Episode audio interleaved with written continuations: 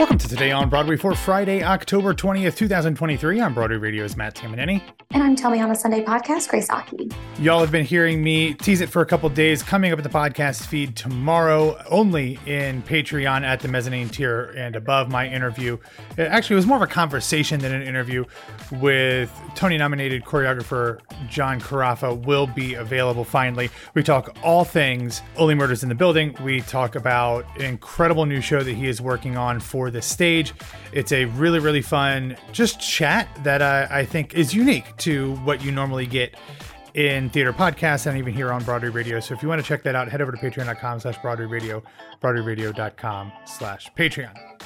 All right, Grace, let's start with some news that while there's news here, I think the more interesting conversation is what comes next.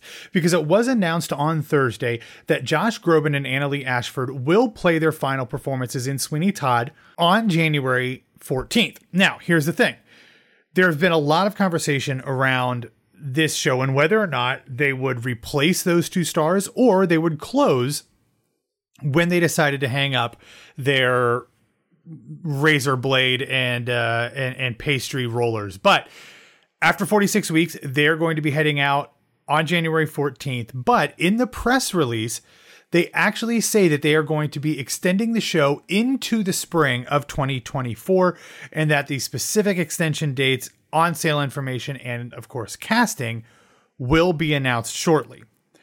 Grace, you know, and I know that there have been some wild rumors about who might come into this production. Everybody from a fairly young comedian to a 90s rapper to two, I would say, probably not really appropriate Broadway stars. And that's where I want to start because the m- big rumor going around that I heard from multiple people today was that Sutton Foster would be taking over in Mrs. Lovett and Aaron Tveit would be taking over as Sweeney. Now, there's a lot of problems with both of those, Grace, but before we get into that, have you heard that or am I alone in hearing that? No, no, no. I've heard that as well. Okay. So if Josh and Annaleigh leave on January 14th, presumably Sutton would not come in at that point because she has Once Upon a Mattress from January 24th through the 4th. She could pull double duty for the time up until mattress starts, but it seems odd that she would come in for like a week, week and a half, and then be gone for two weeks before coming back in. It is possible, I suppose, but unlikely. So it seems weird to me that Sutton Foster would do that. And while there is not really a huge age difference between Josh Groban and Aaron Tveit, I think Aaron Tveit just reads so much younger than he actually is that that would seem very strange to me if a guy that still looks like he could be playing teenagers is playing Sweeney Todd. They're only he's only three years younger than Josh Groban, but like those those are those those are that's an odd rumor to me, Grace. It, I mean, am I missing something? Do you think that there's more something to this, or what? I, I, my head's a little spinning here. I feel like I'm taking crazy pills. I don't think that we have had a very clear this person is definitely a person that I first would think of to play this role in that production in general for me. Um, I don't, because I don't see this as being any different than what they've had.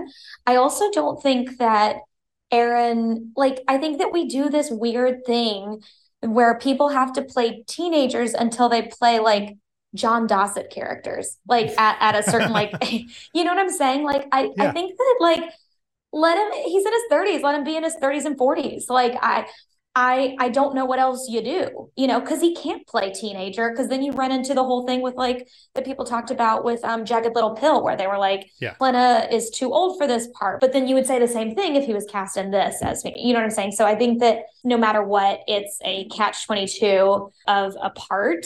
Because I also felt like Groban was young for it, and I view them as kind of like the same age, so uh, that can play the same age on stage. Yeah, because otherwise, um, call our dear friend Thom fucking Sesma, okay? Because Thom mm. Sesma is Sweeney Todd and I want him so back. Good. I need him in the role on Broadway. So I I don't view this as something totally different. I think that Sutton is adorable and hilarious and there's also a lot of data that shows that she is one of the top three actors to be requested by broader theatrical audiences that hmm. are desired to see on Broadway stages. So, from a data perspective, she absolutely is somebody who moves and shakes tickets. And I think that that's really brilliant. And she's funny and adorable. And I want to hear a pingy, um, Mrs. Lovett. Fine. I'm obsessed. So, uh, yeah. I, I think she makes a little bit more sense in the Annaleigh vein because she is a similar musical theater comedian like Annaleigh is. I don't think they're the exact same type, but they're similar types. I don't think that vocally Aaron lines up with Josh necessarily in the same way. So my hesitation with Sutton is more of the timing because the press release did say it is just extending through the spring. So does that mean like Sutton and Aaron are going to come in in January or February if Sutton does it after Once Upon a Mattress and then just stay until like April or maybe to the Tonys and maybe they hope to extend, but like that seems odd that they're coming in for like maybe a 3 month window. I don't know. I it, it seems odd that there is there's so much smoke around this potentially that means that there is fire and this is actually what it's going to be. It, it just seems like unusual casting for me, both for logistical reasons, especially with Sutton, and type, both vocal type and like stage visual type uh, with Aaron. But who knows? I literally do not know because this is very strange. And Sutton Foster is very different than the other rumored Mrs. Lovetts that we've heard about because those were. If we if we think Sutton Foster is a wild uh, uh guess here, the the other options we've had heard rumored about are are even even crazier than that. All right, so let's go over and talk about some shows that are extending their off Broadway runs. The first one is coming to us from the Classic Stage Company, where they have extended I Can Get It For You wholesale. The show had been originally scheduled to run through December 3rd. It will now play for two extra weeks, at least through December 17th. I would imagine that this show will get another extension or two, much like Grace, uh, the Assassins did a couple years ago, where it was in this very same window and it extended, I think, until like the first or second week of January. I would not be surprised, especially after the reviews come out. It opens on October 30th. If this does not become an incredibly hot ticket to get it already has an incredible cast Santino Fontana, Judy Kuhn, Julia Lester, Eddie Cooper, Adam Grupper, Greg Hildreth, Rebecca Naomi Jones, Hayley Podschun, Sarah Steele, Joy Woods, uh, and Darren Hayes. It's a ridiculous cast. It's a great production. And if you get a chance, make sure you get tickets because I have a feeling it'll be very, very difficult to do in a matter of weeks when those uh, reviews come out. Then, over at Playwrights Horizons, they have announced an extension for the world premiere production of Stereophonic. That show was originally supposed to play through November 19th, and it'll now play through November 26th at the main stage at Playwrights Horizons. This is a new show with music with a script by David Adjmi with songs from Will Butler from the band Arcade Fire. Daniel Aukin uh, is directing. The cast includes Will Brill, Andrew R. Butler, Juliana Canfield, Eli Gelb, Tom Pecinka, Sarah Pidgeon, and Chris Stack. This is one that I don't know anything about. I don't know much about Arcade Fire, but the cast that's included in this one, Grace, it makes me definitely excited to potentially see it when I'm in town. So hopefully I have a chance to head over to Playwrights Horizons and check this one out. But uh, gotta love, gotta love that cast and uh, all of the cool things happening there. And here is one. So I said, I'm coming to New York in November. I thought about making this a trip where I go from Orlando to my hometown of Columbus, Ohio, and then to New York because this crazy announcement came out on Thursday. And in a theater that I have never heard of in a northern suburb of Columbus, Ohio, called Mansfield, Ohio, at the Renaissance Theater, a theater I've never heard of, they have announced that they will have four performances over two weekends of Hello Dolly. The cast will be led by two time Tony nominee Jennifer Simard, playing Dolly Gallagher Levi, and playing Horace Vandergelder will be Tony nominated composer and three time Emmy Award winning composer Jeff Richmond, which is like, what? I, I'm completely beside myself. They're going to have performances on November 11th and 12th, and then the 18th and 19th. It just, I'm, I'm kind of beside myself, Grace, that those two would head out to Mansfield, Ohio, of all places, in order to do four performances of Hello Dolly? When the money's right, the money's right. Who knows? Um, but I think that uh, this is cool, and um, I would see that woman do anything. So there you go. Exactly. And Jen Simard was in the Broadway production of of Hello Dolly, and then of course she was in Mean Girls, which Jeff Richmond wrote the music for. So there's connections to both the show and to uh, and to Jeff, so it makes sense why those two would do the show together. But just kind of kind of kind of confused and excited about this, so I am certainly looking at changing flights to uh, to make this happen. All right, Grace, we have a story that I think cannot come over to the US any faster. But starting in February, London's National Theatre is going to try out performances beginning at 6:30 p.m. on Tuesdays and Thursdays.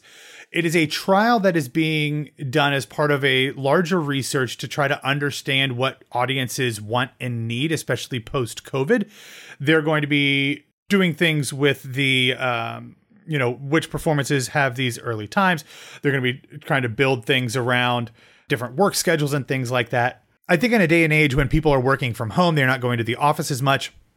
Having the opportunity to kind of have an earlier curtain time will make it much more likely that people go. For me, obviously, if they did this in New York, I would go to that and then potentially something afterwards, uh, especially if it was like a, an hour and a half show. I would try to run and find something at eight. But I think this is interesting. I think it'll be fascinating. I think it'll be really good to have the data about what that looks like moving forward and how successful it is or is not. Um, but from your experience, Grace, do you think that curtain times play a significant difference in terms of what shows and how many shows and how often people go to see shows, whether it's on Broadway or just in New York in general? Yeah, there was a data survey collected, and I apologize that I can't reference it by name because I don't remember, that said that in the past two years, New York City reservations have backed up an average of an hour and a half as opposed to scheduling an 8 p.m. dinner, people are scheduling 5:30 dinners and 6:30 dinners and so on because they're just home earlier. People aren't staying out as late as often. So I think it's a huge factor. Um, I also ask you the thing of like, you know, how often do you see six on Monday nights? You love that option, you know? Yeah. Look at a beautiful noise having um, a 2 p.m. matinee on a Thursday. I think that there's a lot yeah. to be said for some of these opportunities. I don't think it works for every single show because there's a lot of pricing and timing confusion for from a uh, from an audience standpoint that you know in messaging if people are used to the same old same old uh, and that they might not be able to understand the calculation of a 6.30 time you know are restaurants even available at 5 p.m making sure that you can get in blah blah blah blah blah so um, i think it's cool and i can't wait to see what comes out of this if we're able to see data that tracks that this is actually beneficial and does it make it so where people can do post show hangs? Because that's something that I notice all the mm-hmm. time is that there are hardly places that are open past 10 p.m.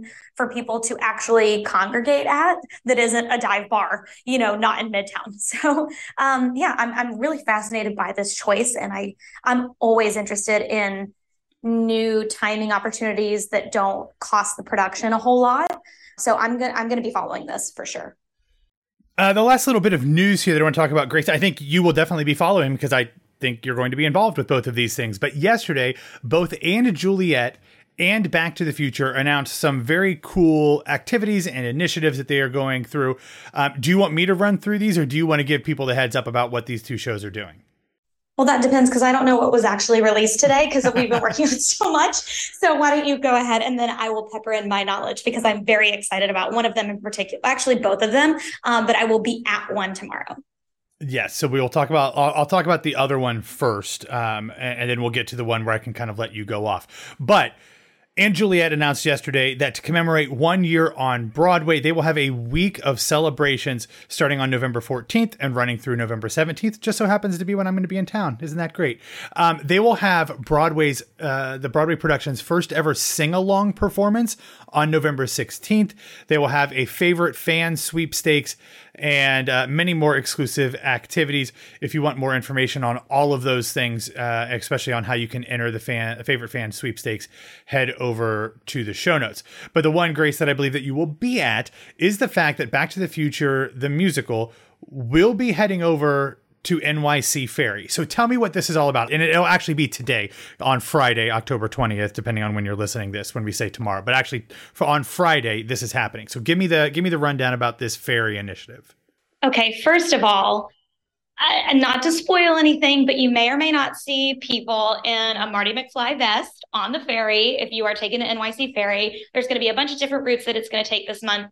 Um, but Matt, if you and, and our listeners, everyone needs to follow the NYC Ferry. Their social media is unhinged and hilarious. So not only are they the like premier ferry line of uh, New York, but they're also like kind of amazing in, in what they crank out. It's a full ferry takeover. Like you're gonna see, you know, the some B-roll, you're gonna see, you know, activations on the on the tables. It's it's really beautiful. I cannot wait to be on that boat tomorrow, today, as we're as we're, you know, putting this episode out.